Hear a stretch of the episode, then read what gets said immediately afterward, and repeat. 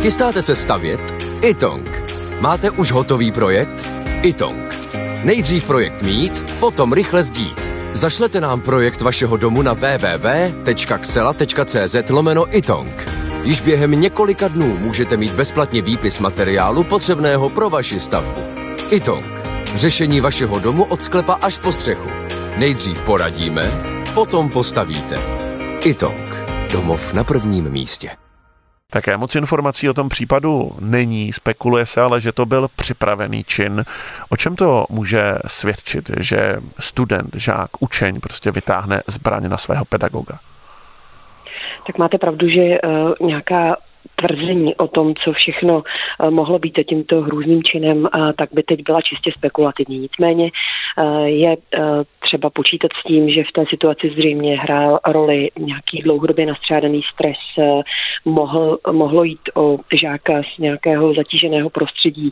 Víme, že například děti a mladí lidé, kteří vyrůstají v prostředí násilí, tak potom mají tu tendenci buď se stávat obětí, anebo agresorem, pokud nedostanou včas odbornou pomoc. Víme skutečně velmi málo o tom, jestli e, tam nešlo o nějaký dlouhodobý konflikt mezi učitelem a studentem.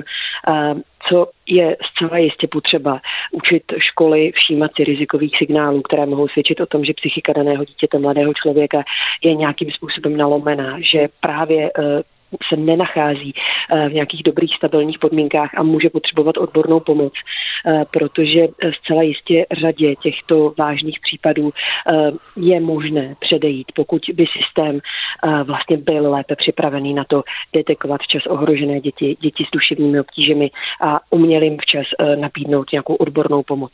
Hmm.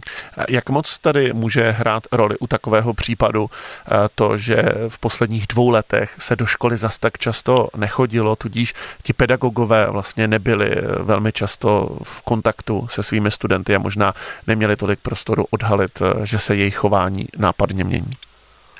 Máte naprostou pravdu, že eh, psychika českých dětí je opravdu velmi negativně poznamenaná tou eh, dobou eh, covidové pandemie. Teď ještě přichází další stresy, další zátěže spojené s ukrajinskou krizí a s tím, co se na děti a mladé lidi valí skrze média. Těch obav o to, co bude zítra, mladí lidé zažívají opravdu hodně a vlastně nachází se v situaci dlouhodobého nepřirozeného stresu a zátěže stejně tak, ale jako ti, kteří s nimi pracují, to znamená učitelé. Proto my v tuhle chvíli upozorňujeme na to a snažili jsme si to dělat i po celou dobu pandemie, že opravdu důležité eh, vzdělávat učitele v tom, jakých rizikových signálů si všímat a hlavně posílit kapacity školních psychologů, speciálních pedagogů, krizových interventů a také do systému zavést eh, takové služby, jako jsou třeba týmy pro dětské duševní zdraví, kde eh, v daném území spolu dohromady pracují sociální pracovník, speciální pedagog, terapeut, psycholog a radí a pomáhají školám, dětem i rodičům právě v situacích, kdy problém začíná a kdy je možné jej Eh, nějakou dobrou včasnou podporou zastavit a nenechat ho přerůst v nějaké opravdu vážné a v tomto případě až opravdu eh, tragické velké problémy.